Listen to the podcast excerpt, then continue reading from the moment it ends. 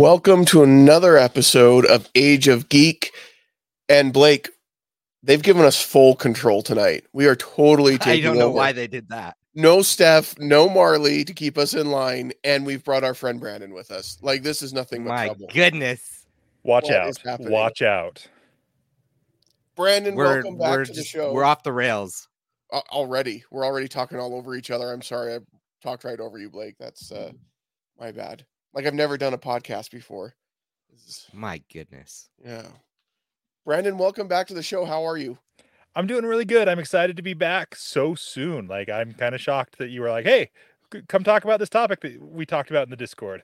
yeah we we had a little conversation about this in the discord after uh, our last hot takes episode and we thought this is a great episode uh, in the making but we we have a rule here so blake and i have the same birthday so we need to make sure you have the same birthday just say yes Yeah, you know, it's the same birthday as someone. I don't know who. but Okay, on the count of three, we'll we'll all say the same birthday. Ready? All right. One, two, three. january 9th January 9th. No, no, no, no. It's September 11th. Now Oh. that now that everybody knows how to next we're going to talk about our mother's maiden names, right? yep and then next next episode will be social security numbers so you'll want to tune in for that see this is how we get people coming back we'll give away a piece of our identity every time Uh, Every we were- time. we're we were going to ask you branden how you would feel about going by drake for this episode so we could have the whole rhyming thing going through but we felt like that might be a bit much okay i didn't even clear that with blake i just shared that now so You know what? I'm for it. I just need to figure out how to do that here in StreamYard and I, I'll be all over that.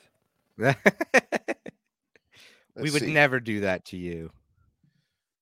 no never ever would we do that to you so Perfect.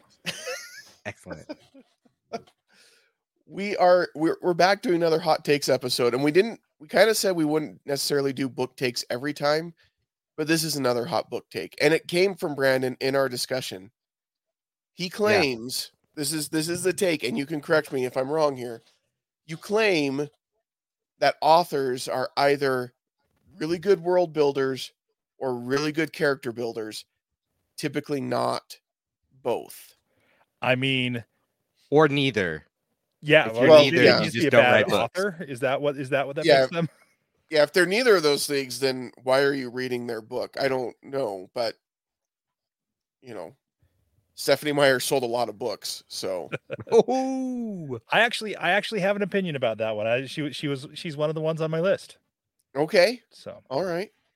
So, so is she a world builder or a character builder? she is clearly a world builder because her characters are whew, whew, you know you can you can generally tell when somebody is a world builder versus a character builder in my opinion based on how problematic their characters are unintentionally Right. So i mean uh the whole edward bella bella's her name right it's been a while Yeah. since i've read those uh they are they're very problematic together but it's kind of an interesting uh, world uh i mean it's, it's for the right target market it's not ever it's not for everybody but Right. I, I would say uh the shattered plains are not for everyone either I would agree with that, and I'm I'm okay with. I've made peace with the fact that not everybody is going to be a big Brando fando like myself, but but it's okay. we're all fans of of branden i get oh i'm i'm drake right now i guess that doesn't work Well, that's uh, we can fix it. We'll change it back. We'll see how many times we do this through the episode tonight. My wife asked me. She did say, um, "Does Branden only like Sanderson because that's his name?" And I was like, "I don't think so, but maybe, it was maybe the that's his No. only thing." He only reads authors named Brandon, Brandon Sanderson, Brandon Mull. I'm really glad that she th- she thinks so highly of my taste in things. yeah, well, he only likes it because his name, the, the author's the same name as him. Yeah, that sounds like a good Steph opinion, though. Like that sounds. yeah. That's why spot she's on. not on hot takes anymore. Yeah. well, now Marlee Marlee's on hot takes timeout with her hot take Yeah. on Wil Wheaton and Star Trek Yeah, and Big Bang Theory. That that put her on timeout for hot that was takes. bad. That if was anybody ever gets a chance to meet him, he is the nicest man in the world. He's oh, just Oh, really? Yes. Yeah, I would imagine he is. Yeah. I would love for him to come to Salt Lake for FanX or something, but that bridge may have been burned a few years ago. No, he came. He came after that. Did he come after that? Yes. Yes. And I got to see him playing with puppies, and it was adorable. Well, we need him to come back then. Uh, I was never a big Wesley Crusher fan. I'm I'm sorry, Wil, if you're listening to this. He's not. But if you are, I'm sorry. I was never a big Wesley Crusher fan. well, he's definitely not after last episode. Well, yeah. I'm known for Big Bang Theory. Who is this? Who is? Who are these people? He's known for being himself. Yeah, exactly. Exactly. Yeah, I mean, really, Big Bang Theory was kind of his big. No, it was not. So, okay, world builders versus character builders. Uh, I, I've been thinking a lot about this because what what sparked the conversation is we were talking about Brandon Sanderson, and the consensus, as we talked about it, is that he is more of a world builder than a character builder. Is that For fair? sure. 100%. Okay.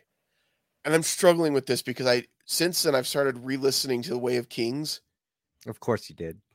Well, it's fine. It's fine. I I have like the same three books that I go back and listen to over and over again. It's fine. I was going to say, like, I swear every episode you're like, well, I just started listening to this Brandon Sanderson book again. I think you must just have them on loop. Yeah. Well, it it it is part of my obsession with the name Brandon. There's a reason you've been on this show twice now. So Finally, the name pays off. finally. Uh, I, I like his stuff. It's comfort food for me. And when I'm stressed or something, I can put it on and I just know I can escape into that world, which is very well built. But his work on Kaladin in Way of Kings is pretty strong. I, I okay, so I will I will give you that. Like Kaladin is the one character that I'm like, okay, he is clearly trying to build a character here and not the world. Mhm. And maybe he's going to try to do that. I mean, the beautiful thing about the Cosmere is that he's built the world and maybe now he's going to give us some more of the of the characters. Like over time we've gotten more and more uh of different characters in the books. How how spoilery can we get here? Uh, you cannot spoil Rhythm of War because I'm currently in it. Okay, so we can't spoil Rhythm of everything War. else, everything else is fair game. Okay, so when when when Kaladin, never mind, never mind. Yeah. Uh, All right. The, But the, so- the minis, the minifigures, they already spoiled it for me. So Oh, I already yeah, they- they would. yeah. I wouldn't. I sorry, man. We should have warned you not to go look at them. I didn't think it would spoil anything, but yeah, in the future, anytime there's something like that, you've got to let us go look first. If you're not totally caught up yet, and then we can let you know. Okay, you can go look. I feel like it. I feel like it's not too big of a spoiler. I mean, no. it, it was I mean, inevitable. we, we all saw it coming, right? Yeah, like I don't think there's anything shocking about it. Okay, so that's that's the counter argument about Kaladin being Brandon Sanderson's one redeeming character. He's not doing anything that none of us didn't see coming. There was That's- nothing. that's there's nothing point. that shocked us. He does have some. He does have some definite like emotional damage that he is working through, and that is really great to see. But it's the same note over and over and over again. That's fair, and I think that's kind of where you've gone with this before, Blake. You feel that way about not just Stormlight, but all of the Cosmere. all his books are like rinse and repeat and it's Yeah. a good rinse and repeat right like it's he has a good method he has a good system it makes sense it's enjoyable to read it's enjoyable to listen to It's but like the MCU. while- yeah yeah, If it works, why change it? right and Right. obviously he's very successful he's very highly regarded as an author so who am i to be like this guy doesn't know how to write like that doesn't make any sense Well, but no, I don't think I- any of us are saying that. I hope not. Yeah. 'cause that is a bold statement coming from three people who have never published a book. Right, right. But but okay, so that's that's what actually led me to this hot take initially. Is I've been doing a bunch of research into how to write a book. Uh, Right. Brandon Sanderson, I, I don't know if you guys have heard of him. We never talk about him here on this show. Uh, but Brandon Sanderson has a Has he course had- at so he's written BYU. a few things. Okay, He's written a couple things. um, right. and and and he decided to teach a course about it at BYU. Um, the cool thing about this course is he filmed the entirety of it and put it on YouTube. i've so if you watched wanna- it it's very yeah, good If you want to learn how to write from Brandon Sanderson, it's amazing. Um, but like he was when it really clicked to me was he was talking about uh coming up with the outline of the book and how Mhm. the outline of the book isn't what like we're taught about in in elementary school. Here's an outline: Roman numeral one, Roman numeral two. Uh, but he he talks about, and basically he talks about, uh, you write these, you write down these characters, but everything that he was talking about characters felt like he was talking about you have to tie them into the world Yeah. and i mean it makes for great it makes for great fiction he does a great job of that but it also is like okay that is his viewpoint on that because other the other outline methods that i've seen you write about the characters and you don't care about the world. Like they- Right. they, didn't they didn't say you don't care about it but it was like nothing in there okay these are the things i usually put in the character sheets. Uh none of it is usually like this is how they fit into the world. It's it's just here's this character.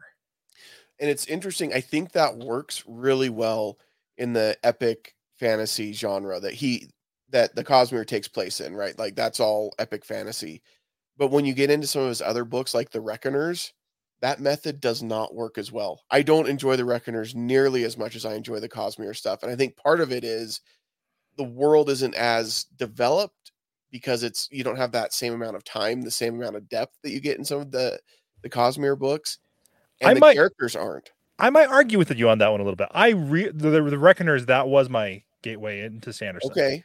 Because somebody told me, "Hey, you like superheroes?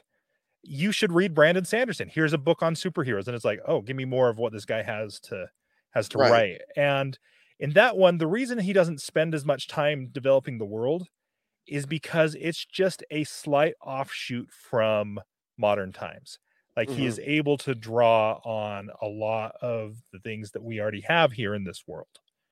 And so I think that I I, I think that it's more of the same. He just is able to use some Cliff Notes versions of things because we Yeah. kind of know how things feel. Oh, except they were turned into metal.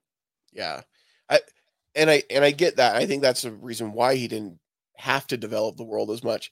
But to me, the Reckoners, the characters not being as well developed stands out to me more than it does in the Cosmere. And I think part of that is because of the of the world that it takes place in and it's not that big epic fantasy that that I enjoy. Um, but I will say the Reckoner series has one of the best hooks ever. What if everybody that had superpowers was bad? And that's kind of cool. Yeah. Yeah, no. There's a fight scene, an unexpected fight scene that pops up in that first book. Um where where you learn something about a character in there and it is and to me that's where I was like, okay, Brandon Sanderson is the guy to follow because he can write this action like this. And at the moment I didn't realize that I f- I feel like those big action scenes heavily rely on understanding what's going on in the world Mm-hmm. because uh because it it it matters to know you know how how the consequences are going to lay out and you know brandon sanderson just does a superb job at that but um i don't know we could we could make this the brandon sanderson power hour but do you guys have any anything so when I thought about like a lot of the fantasy books that I've read, the authors I could think of are all really good world builders and not very good character builders. So I think of like the Wheel of Time series by Robert Jordan. and Great brandon sanderson building. Well, finished by Brandon Sanderson. but we'll talk about just books one through eleven that weren't written by Brandon Sanderson. But the world that Jordan creates is amazing. The characters that he creates are one dimensional and really flat. yes and and Tolkien, who is arguably the greatest or recognizes the greatest fantasy author of all time, great world building. I mean, you can't argue that Tolkien did a great job building this world. His And- characters are not. and anybody who says otherwise are like oh samwise gamgee is the best person in the whole world they're remembering the movies Yes. and not the books Yeah. for sure, for sure. My hot take on the movies versus the books, everything Peter Jackson did character wise is better than what Tolkien did in the books. 100% the books are like reading a textbook Yeah, very much so. And it's and if you really want to get the feel, go read the Silmarillion. That is like reading the Old Testament. So in It in really is. preparation for this, I wanted to see what other people thought were the best world builders. Okay. And so I just Googled who's the best world builders. And Okay. Tolkien came up as number one for everything. Everybody Yeah. says Tolkien's the best. But a very, very, very, very, very, very, very close second is Terry Pratchett It's the Discworld and stuff. Yep. Discworld. And I have to show my ignorance here. I like I recognize the name and I know his stuff, but I haven't read his works. But they say he's just like a, a god at world building. So have any have either of you guys read his stuff? It is it is one of the glaring holes in my fantasy experience that I haven't read Terry Pratchett yet. And I and I want to remedy that because I've heard really, really amazing things. But he always has kind of just slipped under the radar and has never been the big mainstream success that like a Tolkien has been. But Yeah. but I've heard those same things. I mean, when are you going to find the time to do that in your very packed listening schedule of the, Of the entire Cosmere? Listen, sometime I'm gonna have to step away from the Cosmere and visit Discworld, and I just haven't found the opportunity to do so yet. So, or made the opportunity is probably a better way to say that. so with Discworld, I know that I have consumed that at some point somehow because I've read through like the summaries and I'm like, I know this story. This is a story I have consumed before. I don't remember it at all. Interesting. Um, and which means I probably read it when I was like 13 and didn't understand the themes and stuff like that. well, I Um, guess there's like 40 of them. Yeah, Like, there's a ton. just massive. mhm. but but they're not like 40 Brandon Sanderson size books. Yeah. Okay. See, I They're see, and I have a harder time with that. I wouldn't mind 40 Brandon Sanderson size books uh, versus 40. I, I don't know how long they are, but 40 100 page books because I uh, so to me, Discworld very clearly has to be a library read.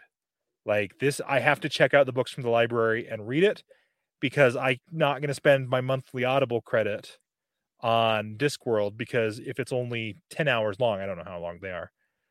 I'm not getting as much. Whereas if we had a uh, 40 books that were uh, that were 25 hours long, I'd be like all over that.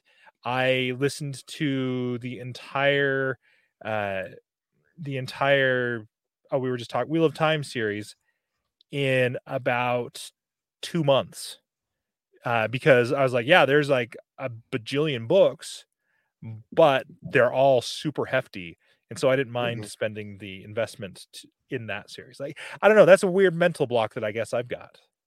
Yeah. Yeah, that I, I've done the same thing though. yeah, I've that looked is at a weird for- mental block you've got. No, it is, but I have I might have a similar one because I when I look at so I just pulled up Terry Pratchett, Color of Magic is Discworld Book One. It's seven hours and 58 minutes long. I look at that and I think, but but that's 40 hours shorter than a Brandon Sanderson book. That's like that's like And that's the same- That's the same price in my mind, and I can't bring myself to do it, which is probably bad of me. But I should remedy it. I should see. Who's the narrator Well, anyway? he's it's. I thought it was just super interesting that people put him on par with Tolkien, and and not not for me to be like, well, I know everything, but for me to be like, I don't even think I've read his works. I couldn't even like, other than Discworld, I wouldn't even know his stuff. that and and you're not you're not that strange. There's a lot of people who read in that genre that have not read Terry Pratchett. Which He- that makes me feel better. Thank you. Yeah. Well, there Yeah. are a lot of people who go to read Terry Pratchett now and are like, "This is just a ripoff of blah blah blah," because because it's a lot of themes that have been recycled over the years. Not that he, re- I mean, I'm sure he recycled some things from some people somewhere, but because it was so influential, there are it has been picked up. Like, do you remember when John Carter of Mars uh, Mhm. came out, the Disney movie uh, that completely flopped. Uh, the the big complaint that I ever heard about that one was, oh, it's just a ripoff of this and this and this, where it was based actually based off of the book that inspired that, Older. and that, and that. Yeah. Yeah. Well, and I think that that's definitely an issue with with Terry Pratchett because it's been around for a long time. He's he's passed on. He's not alive, not with us anymore, but um I think he's influenced a lot. And yeah, I do think if you read it now it'd be like, "Oh, this is just a ripoff of X, Y, or Z," and it's not. It's the other way around. So, So moving on, the next Yeah. person that got brought up, probably Okay.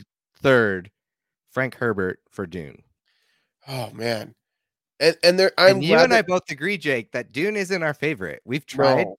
and Yeah. And people Branden, consider Dune the greatest Dune? fantasy book ever written. Okay, I'm not going to say book.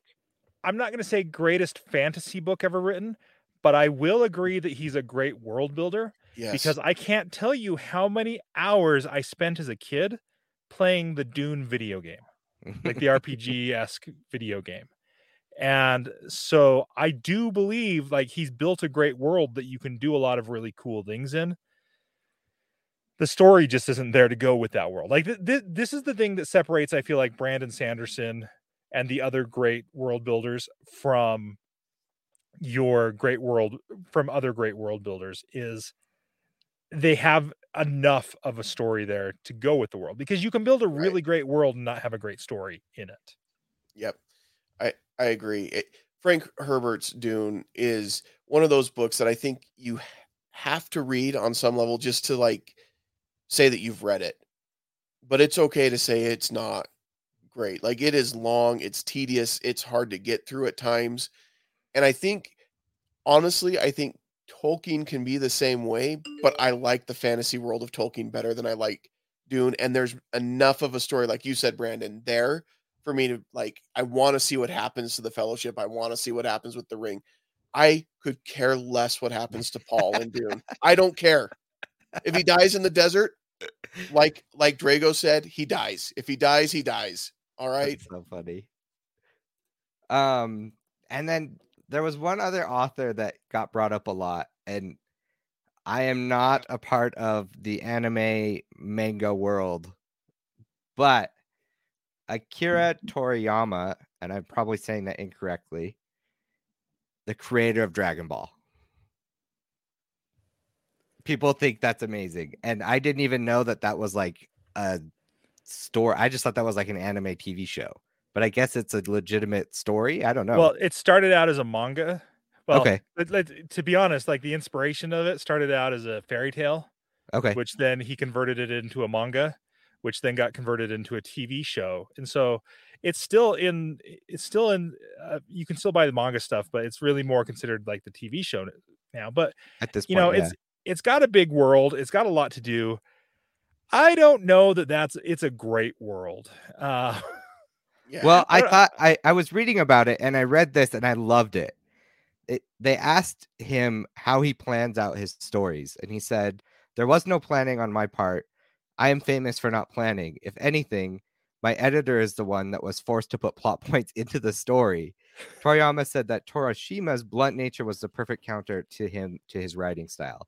It's actually amazing how much this editor contributed to my story in interviews he says things like i made him write this or i decided what should be happening here and i think that in a way shows how great he was at world building that he could make a story not even knowing what the story was going to be. Yeah. so i don't know. I think that's interesting that that he took it so far that he didn't even plan a story. He just built a fun world to play in and went off of that.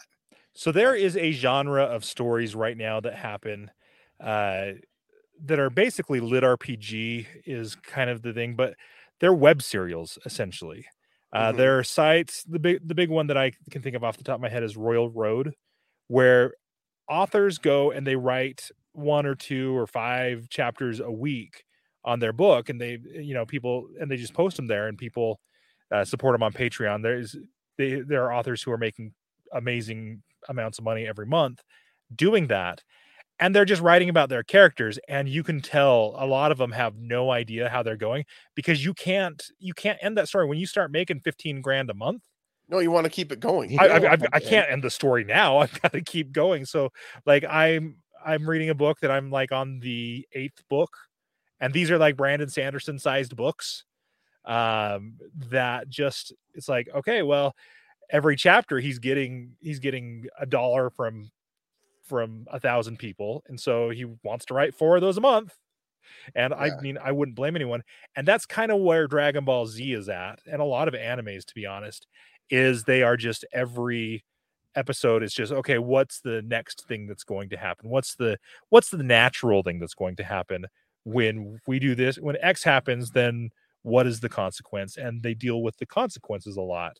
And then they just throw in the random like oh and then an alien showed up uh, to completely change the direction that we were going Interesting. I've yeah, often- I'm. I'm.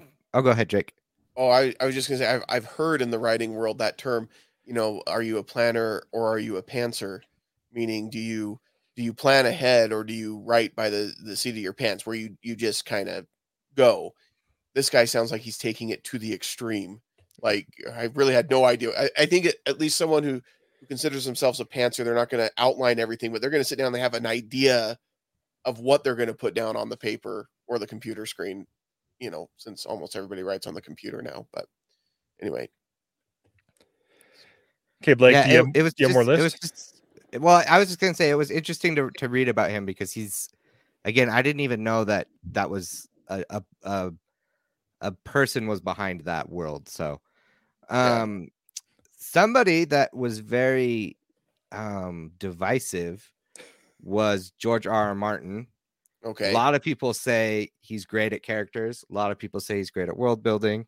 And I thought that was interesting. Again, I think maybe they have the TV show in their head, yeah. you know, and and they Did- in their mind they them- have they have Tyrion Lannister acting out as a as a, an amazing actor, you know, and maybe he's not as good in the books. I don't know. Yeah. What what are your guys' thoughts? Have you guys read Game of Thrones?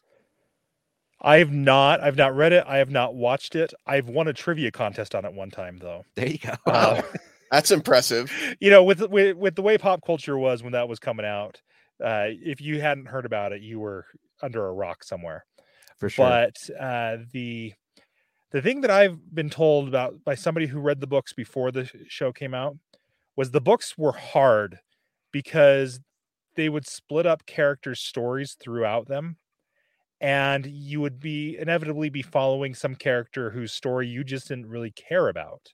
Mm. And so I wonder if that's where the people who are like, I'm a world building fan, I absolutely love this because I'm following all these different people through different parts of the world, uh, loved it, and and why he would be so divisive on it. Um, but you know, I will I'll give it to him because from everything that I've understand about that book is it has an incredibly detailed and well realized set of complex history and politics and religion. Uh, so, I mean, it kind of feels to a lot of people, it feels like a real place, even though it's entirely fictional. Well, it, yeah, I I laughed. Speaking of it, feeling feeling like a real place. They just came out with that new one, The House of the Dragon, the new prequel series, and there were some complaints about some of the misogyny in it and whatnot. I don't know, haven't seen. it. I'm not here to side one way or the other, but I thought it was funny when someone defending it said, "Well, they want it to be historically accurate. That's the way it was." I know it was not. I don't care whether it's awful, bad, or whatever, but this is not a real place, so it cannot be historically accurate. That's just not the way history works. So, they had like- dragons too, dang it. They, they were misogynistic and had dragons. but uh, apparently, like you said, Branden, they people have that attachment to it that they feel like it's a real enough place that they can make a claim like that. No, it's it's historically okay. Um, I I don't know. I I would be interested to see how many of the fans agree on whether or not he's good at finishing the series. George R. R. Martin. I would be It hasn't been completed. Okay, so that's that's another thing. That I feel like that is another sign of a world builder.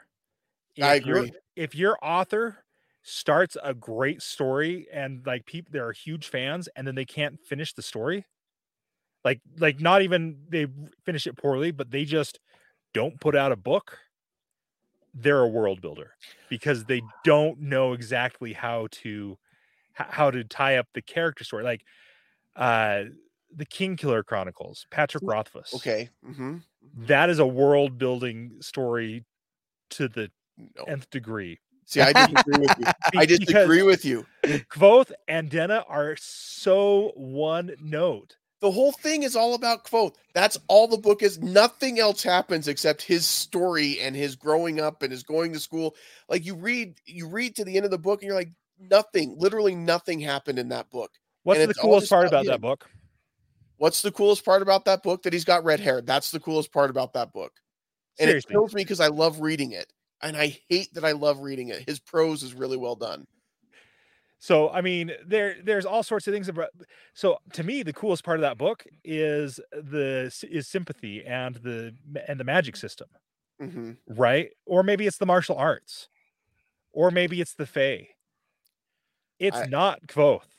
It's not. I, I, I, and I can see I, that's so interesting because when I thought out of all of the fantasy authors that I've read, that's probably epic wise the most character building that's done is in the. I would say it's character driven, but it's not a character builder. Okay.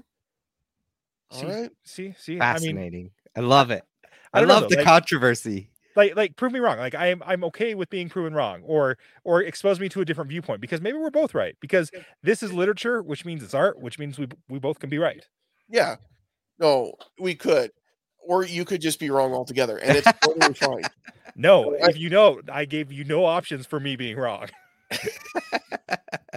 No, I, I just feel like that is, and maybe, and you may be right. Maybe it's just more character driven, but I feel like we are really getting the development of that character, and that's what the story is really about. However, it hasn't been wrapped up yet, and quite frankly, I'm tired of waiting. So, Patrick, if you're listening, and we know he is of course, along with Wil, they're sitting together and listening to this. Maybe Wil will I- read mean they could be the last. Uh, let's get that book finished. It gets to the point. I feel bad for Patrick Rothfuss because it gets to the point where his fans, if he says he's playing a game or he's doing anything other than writing, his fans call him out on it. Like, dude, shouldn't you be writing the last book? Like, it's a trilogy. We've gotten two out of the three. It's been 12, 14 years. Like, let's get this done. okay so with patrick rothfuss I, he's painted himself into a corner Yeah. because because he's talked about how this is you know eh, not as Patrick Rothfuss, but as the character in the story who's narrating the story. He's talked about how this is the like most important story in the entire world, about how the Edema Ruh are master storytellers, and so now all of a sudden he has to tie it all together. Yeah. Everything he has he's done, he has to tie together. I feel horrible for the man because anything that he does is going to make fans angry. I don't know. I, I don't blame him at Eh, all for not putting Well, but out. if he had if he had come out with it like 10 years ago instead of waiting so long, he might have gotten away with it a little bit. But now it's been such a long build up and the fans online have gotten so much worse in the last decade than they were 10 years ago. It's It's awful. true. Like I don't want to publish anything or well, okay, not that I'm even close to publishing anything, but I don't want to produce or put out anything because people just rip it apart. How many podcasts are you on? Yeah, well, the good news good news is people have to see or listen to the stuff that you put out in order to have those kind of opinions and so uh, we're still working on building that up so We're getting there. Yeah. Soon, soon Jake will be as famous as George R. R. Martin with his podcasting. why, why would we why would we pick him to want to emulate it anyway i'm not sure Because a- he made is it a millions off of a TV show. I would, I he's, would be all for that. definitely like the most famous fantasy writer right now. oh i think so i think you're right yeah So but but the hat though i can't do the hat okay, you won't do the hat, but you do have to grow a beard. well i can yeah that's fine i have to quit my job but i can grow a beard Well, you think you're going to be as famous as George R. R. Martin and not you Yeah, I- still have your job? it's true okay. true. Anyways, moving i on. should just quit now let me call my boss real quick i'll be right back Do you All guys right. have any other authors that you thought were good world builders? Other people, honorable mentions, J.K. Rowling, George Lucas, which I thought was interesting.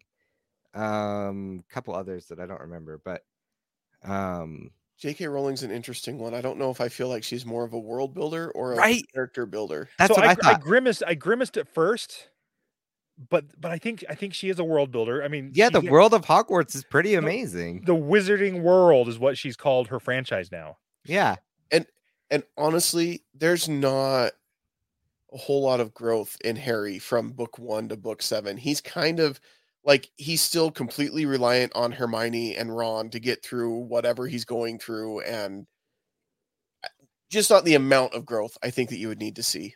Yeah, Dumbledore is a very problematic character, uh, but he's like framed as the hero of, of the story. Like, Yeah, I don't think she thought all of the way through on her characters. Yeah. Uh, it- the way that he just discards people, and yeah. Anyway, set, sets I- people up for failure. I asked my wife what she thinks because she's a big Potterhead, and she said 100% world building, and I thought that was Yeah. interesting that somebody who's really passionate about it was definitely cares more about the world of Harry Potter than the characters of Harry Potter. Nobody would care about what house they were in if it wasn't a, wor- a well built Yeah, world. that's a Right? good point. Yep, I Right? think you're right. Yeah. So I thought that was a good one. Now, Uh, George Lucas is an interesting one. I, I have a hard time because we're not talking filmmakers, we're talking authors, but right. George Lucas is definitely a world builder. He is not a dialogue writer. No one should sand. ever let him do that again. But I hate sand. It's the worst. I hate saying Course, Ursula K. Le. Guin. um Disney came up in world building. Oh, that's And I- not. I felt like that was kind of cheating because he just took like old stories. I, think it's and see now I feel like we're going too outside of what we're talking. 'cause it- yeah. Disney didn't like when, you think about a world builder like a Tolkien or even a, a, a Pratchett or uh, Sanderson or Jordan, they're creating one cohesive world where their stories are existing. Disney took a bunch of different stories from our world and fairy tales from our world and just recreated them. Yeah. Which and he did great making them in his Disney. I'm a big Disney nerd, but and, and I think I think that's what people are trying to say is he he created a a a, a non-fictional world in our world.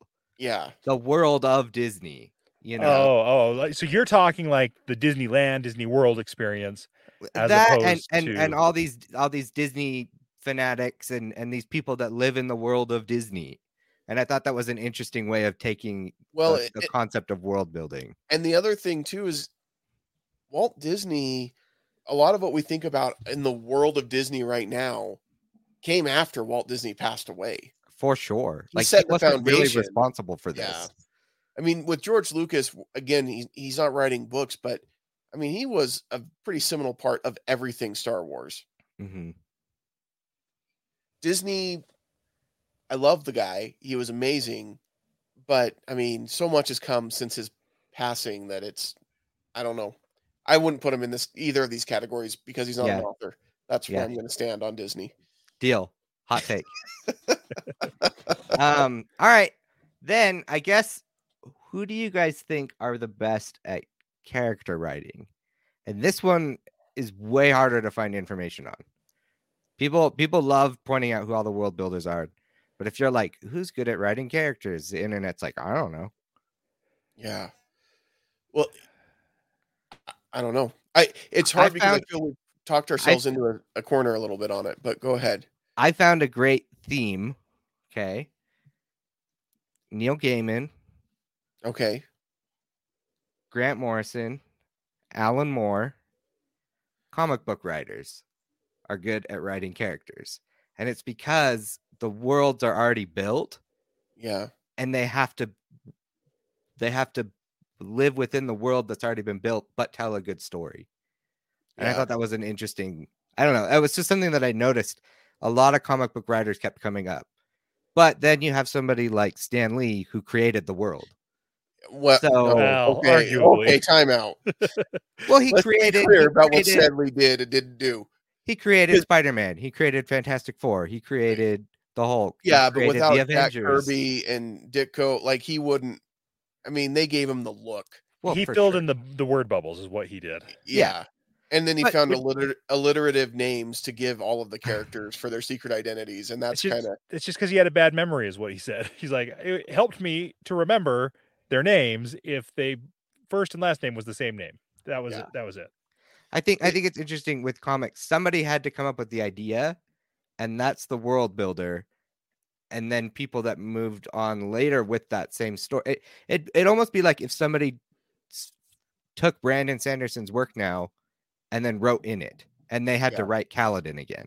so. and and it's like okay well i can't just rewrite what brandon sanderson wrote so i've got to come up with my own take on it and my take will be different than his and i can't change the world because that's already canon but what i can change is maybe how Kaladin perceives this world and i thought that was an interesting way of of having good character writing and I think with Neil Gaiman is he's an interesting example to me because in addition to some of the comic book work that he's done, you look at things like Norse mythology where Mhm. he takes Norse mythology that's been established. That world has been Yeah. built. He's not creating that world, but man, does he flesh out those characters for sure. and, And- he and- builds those characters out. He's he's he's taking history and making it interesting, you know. Mhm.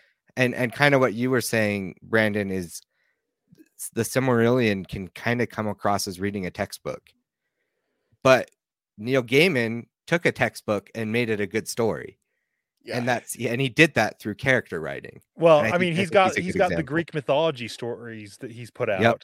and that one sounds like it should be a textbook, and he just right. yeah, Well, like, people loved it.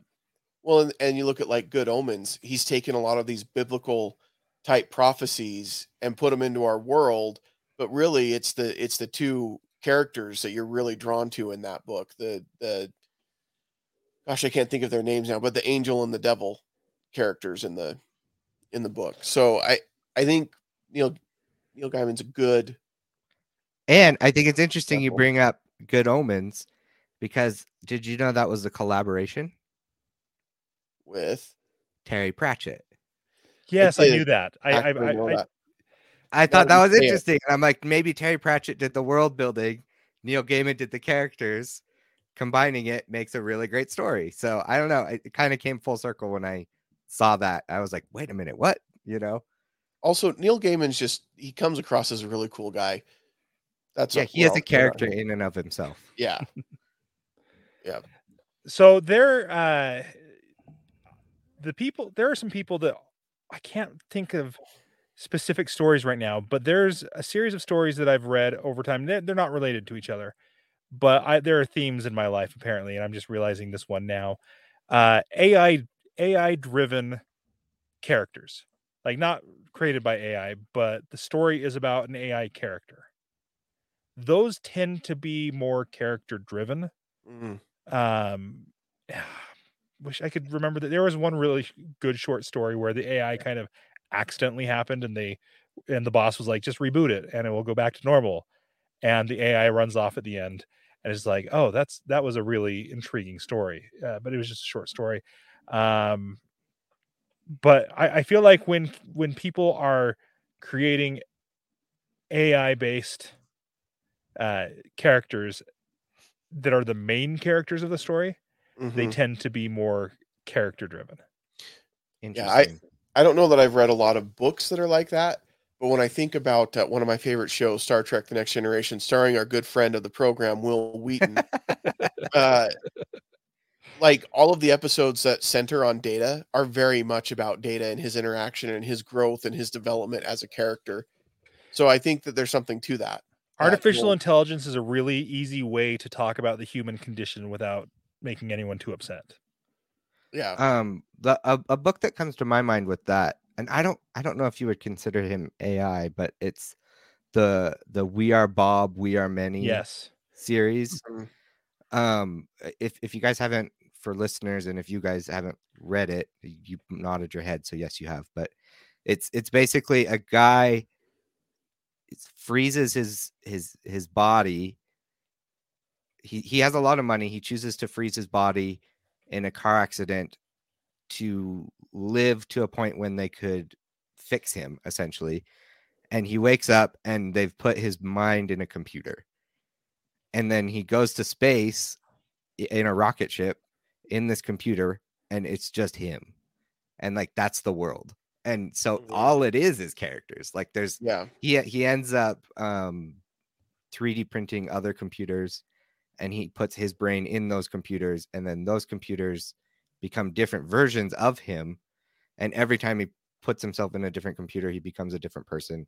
Anyways it's an amazing series. I love it a lot and i thought that was a good example of just because you said ai that that reminded me of of character building in a in a sci-fi series so it's really good.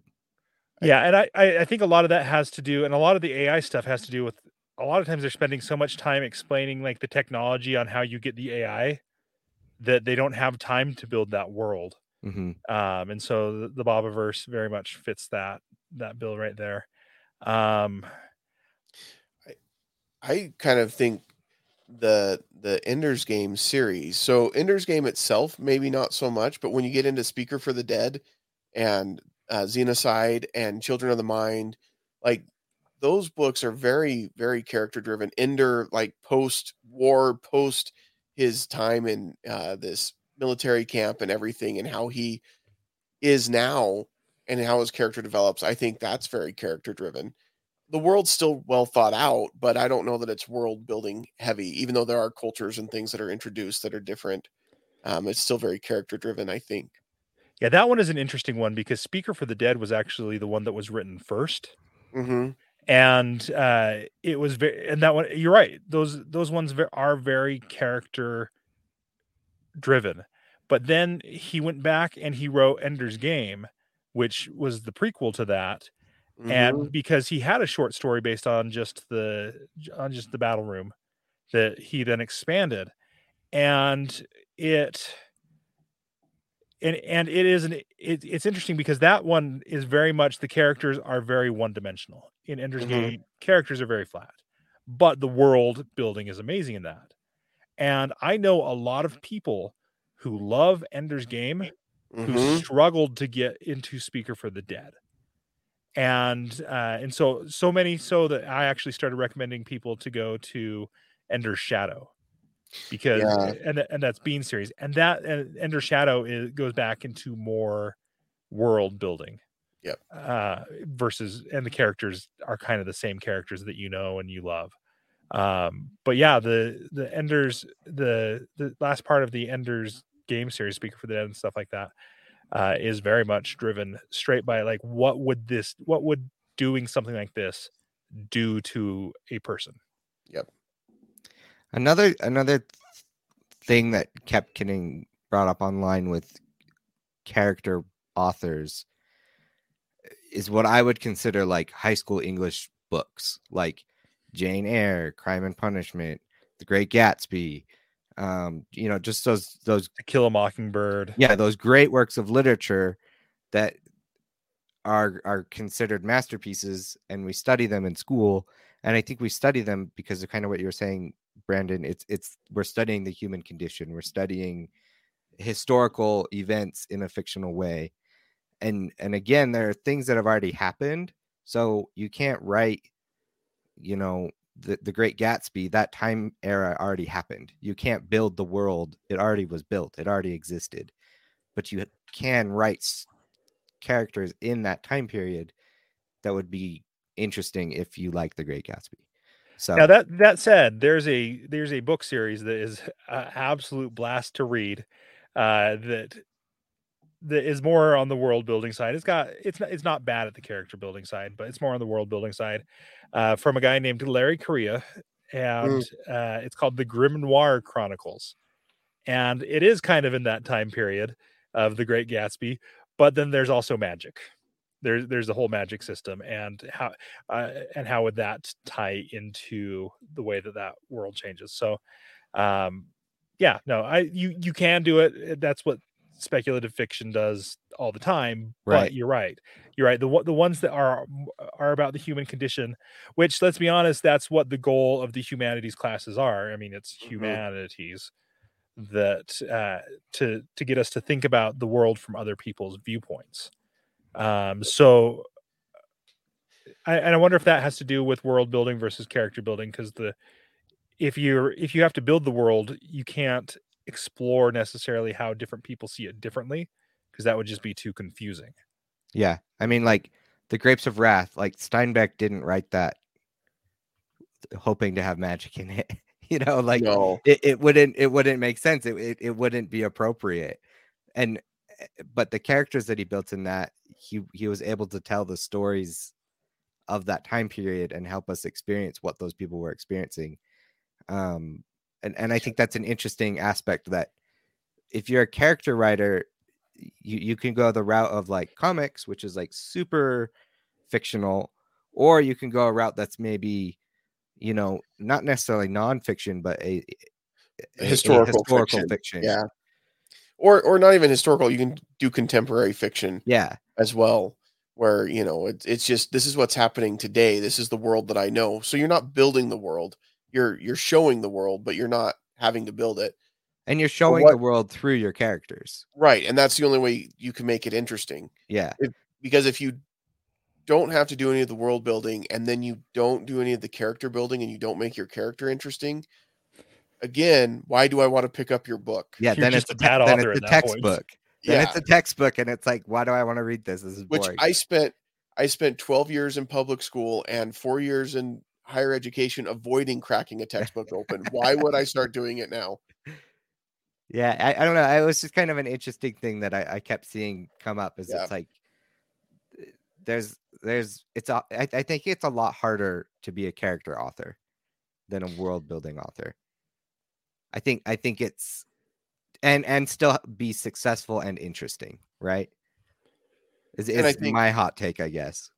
I think I and I wonder if part of the reason why we might struggle a little bit going back and reading some of the classics that are much more character novels is because that style is so different from what we do today. For me anyway, I I live in the fantasy world, which is Right. probably a problem just in general. But it's hard for me to go back and read like a Dickens or you know a, a Jane Austen because it's like oh this is so I don't care about their relationships and this and that whatever I, like give me some magic or a dragon or else i'm done reading this book. Right. and i and i just wonder if that's become i think that's why those books are harder for me to go back and visit. Well, I mean, that and the pacing is totally different. Like there was a lot more telling and a lot less showing in those books but I mean, Steph, my wife really likes Pride and Prejudice, but she'll definitely take Pride and Prejudice and Zombies over the original, you know? And so I, I think, like you said, we live in a world, our generation lives in a world where it's like, yeah, I'm not in school. I'm not going to read this anymore. I'm going to read what I want to read and what interests me. And what interests us is escapism and, and fantasy and, and world building, you know? Yeah. I I wonder sometimes because I I know growing up for me, reading those kinds of books, reading comics or fantasy books, I was told by my parents it was just like a bunch of nonsense and I was wasting my time.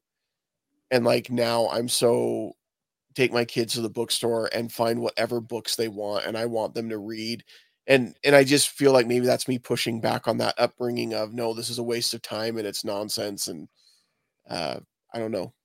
Maybe that was this isn't a therapy session, but I'm uh there you go. An insight into Jake's mind and the workings of Jake. I wonder I wonder what it is that though has caused us to become such escapist in society. Because I feel like these worlds like the you're 100% right. The reason that I jump into these world building books is because it transports me to somewhere else. Mm-hmm. And I don't dislike my life. Mm-mm. I, I I'm really happy where I'm at and who- and who I'm married to and who my kids are. Like I've got a good life. Like I, I can't complain about it at all. But I I love jumping into a fantasy world where like oh wouldn't it be cool if you could have magic, you know whatever the magic system is, whether it's you have to have a magic wand or like Harry Potter or or you use uh, concepts to invest yourself with power like it's there's there's something about that but if you can understand that you're jumping into a world of somebody else who's exploring a certain condition do you think that would change things? Because i went through a phase after my uh i was probably 30 years old and i was like you know what for some reason i want to read a separate peace and so i read a separate peace which is a book that i read in high school Mhm. and the you know Ethan Frome and I I jumped into a bunch of the books that I read from high school. I'm like I like these a whole lot better now than I did when I was in high school. And you know the difference is I was able to escape into the world and watch the main character essentially. Like I don't know how you guys read, but to me I'm creating movies in my head. yeah. So and so it there there are times and places, but I I don't know like I can infinitely go back to something in the Cosmere because there's always just something comfortable there. Oh, I do Uh, all the time. But like Logan was a movie that I enjoyed. It Mhm. was good. It made me think and it explored the human condition. But it's not one that I just turn on because I'm like, oh, what oh, let's turn on Logan. yeah. So so I, I I think that I think there's something comforting going back to these world building books and Yeah. and media in general. I I think you're onto something there, and uh, I know books that I've gone back and read that I had to read in high school. For me, I think what makes those enjoyable is that now I'm choosing to read them. I am not one that does well when somebody tells me I have to do something, like I want to push against it, and so it's different when I go back and I choose to read it. But I also think I'm more mature and I've experienced more of life, so I can see more of myself in the books and in the characters. Um, and I think that that helps and even when i'm reading these these big expansive worlds that are created by these authors um i still see myself in some of the characters and i can still see parallels between you know things that i'm doing in life and what's going on in the books um and so even though i'm escaping there to me being able to relate it that way helps me take these some of these principles and lessons that I'm learning from the book and adding them to my life and trying to be a better person. And that sounds really weird, but like I manage a small team at, at work at my job and reading The Way of Kings recently and listening to it and list, looking at how Kaladin starts building up Bridge 4.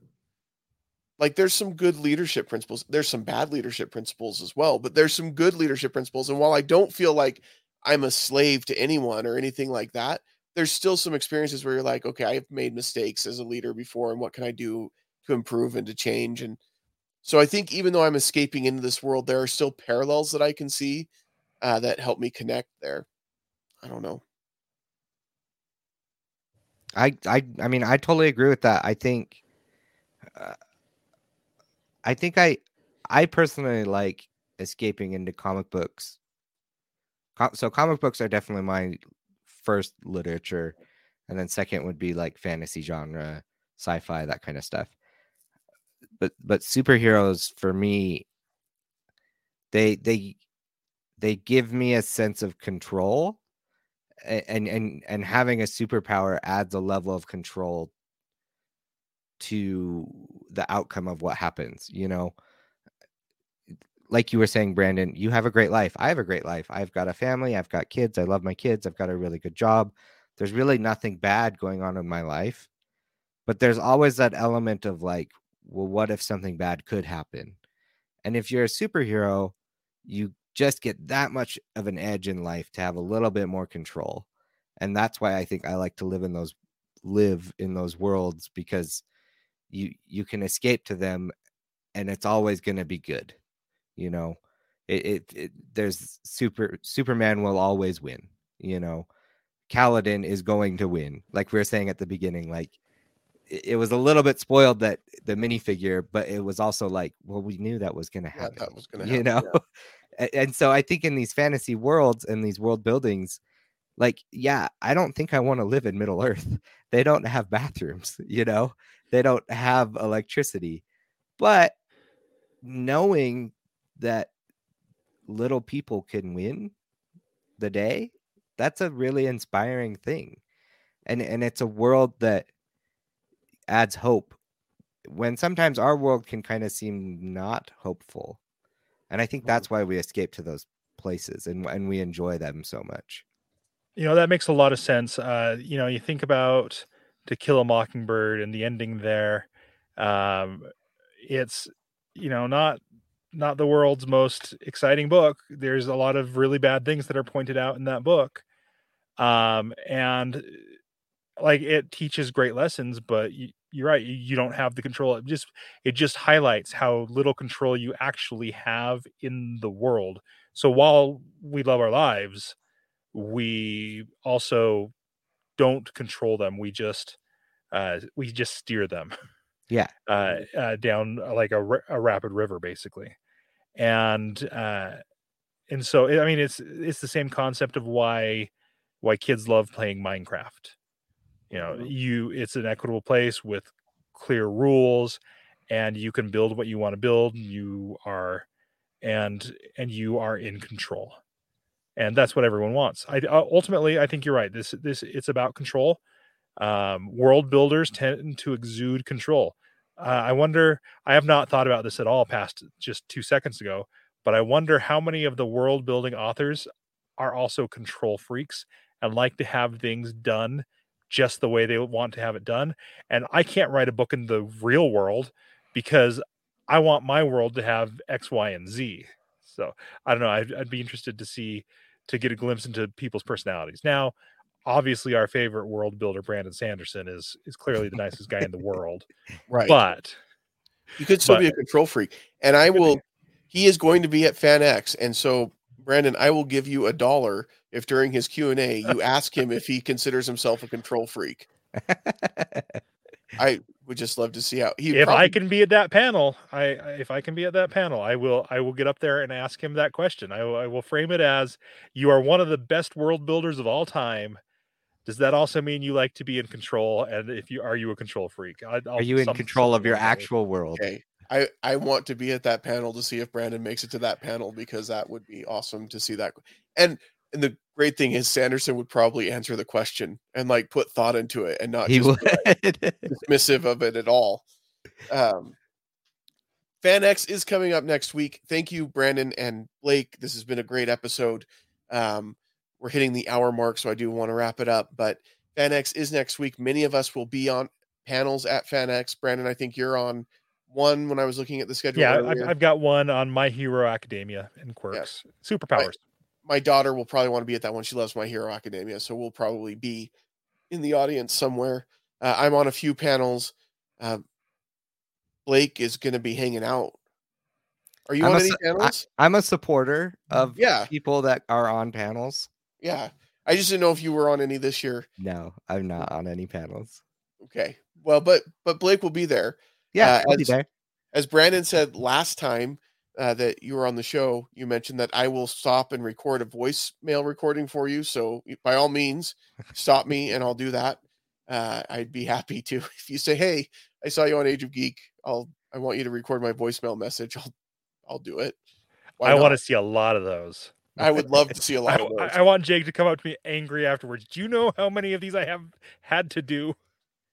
my only my only request I, i'm happy to do it but you've got to tell me what you want me to say or at least an idea. So uh, but we will be at fanx we hope to see you guys there. Um, and like you mentioned brandon sanderson will be there. I hope to listen to him. He's also going to be there with dan wells doing their uh, intentionally blank podcast which if you've not had an opportunity to listen to that you should. It's really really entertaining. I like listening to the two of them discuss things. Um, but yeah, we uh, really appreciate people listening. Um, Branden, your show's coming out soon. Kidbot Adventures happening. Kidbot Stories. Kidbot Stories. Gosh. Kidbotstories.com. Kidbotstories.com. Guys, check it out. Uh, we've talked about writers, we've talked about AI. This is going to combine both of those things together into kid stories for you. So it's really entertaining. It's really cute and sweet. Your kids will love it. Um, and I just definitely recommend it. I think it's awesome. So, Thank Branden, you. again, thank you for being our guest. Thank you for the hot takes. And yeah, we'll see you next time. I've got I've got one more hot take. Okay, one more Yep. hot take. Jump into Discord and tell us what you think about our hot takes because those are the best discussions. I love it. Yes. Yes, but if you misbehave, Blake will put you. Oh line. yeah. No, I'm a. I've got the. the I don't know. I'm ready. I was gonna say something bad, but I No, restrained myself. we we are all active in our discord so joining that is a great thing because you will get to interact with us i don't know if that's a great thing but we enjoy interacting This- with each other so we think you will too This week we had a whole discussion about 90s toys and which 90s toy was the best. So that's if you like That's- that stuff, come talk with us yeah that's the kind of content you're not necessarily going to get on the show but you will get in the discord channel so for sure. all right thanks so much for listening we'll see you next time Bye.